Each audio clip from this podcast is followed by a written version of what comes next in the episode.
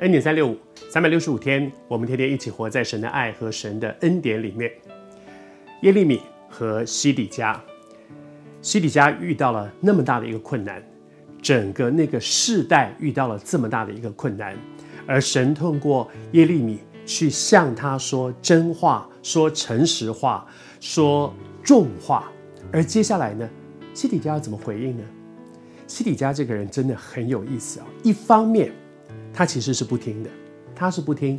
他相不相信？我相信他心中知道耶利米讲的是对的，但是他不想听，因为他有很多他的考量。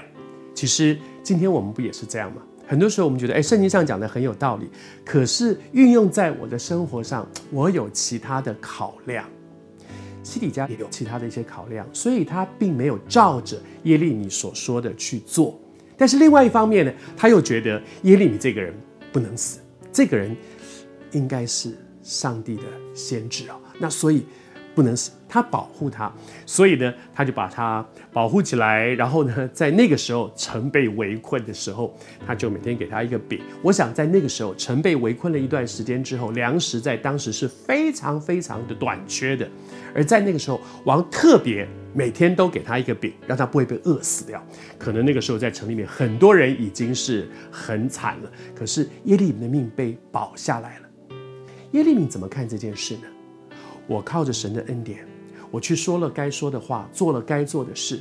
结果呢，虽然王没有听我所讲的这些，可是神的恩典够我用。所以我想他应该觉得蛮感谢主的，至少我不是被关在很惨的境况之下。因为他跟王求说，求你不要把我再弄到那边去，我会死在那里面的，会死在那个很危险的那个境况。所以他就被带出来，而且每天有一个饼给他吃。可是这样的日子维持多久呢？没有多久，接下来一波未平，一波又起，然后又有一波的人起来攻击他，说他所说的那些话是让百姓手软，大家正在对抗敌人的时候，他讲那些话让大家害怕，王一定要打死他。王啊，求你将这人治死，还不只是关起来哦，是治死。他原来的情况是被关在一个很糟糕的境况之下，但是有机会被王提出来，虽然他说了很重的话，却跟王求说，请你不要把我再关回那个地方，我会死在那里的。王也答应了，然后他能够到一个比较好的境况。可是没有想到，没有过多久的时间，又有一个更大的风浪过来。这一波不只是把他丢回到那个监牢里面，这一波是要致死他。而在这样的境况之下，人应该怎么回应呢？是的，我们仍然相信，在神的恩典当中，靠着神的恩典，我们会经验未必一帆风顺，但是真的主的恩典够用。也许我们中间有一些人，你也正在面对这样的境况，一波一波的困难，好不容易稍微有一点疏解，还没有喘一口气，下一波浪又过来，结果把我打得更晕头转向。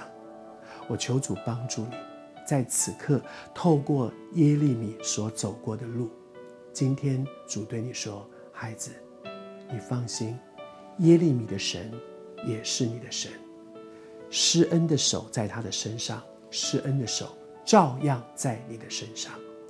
回过头来紧紧抓住神，在他里面有路。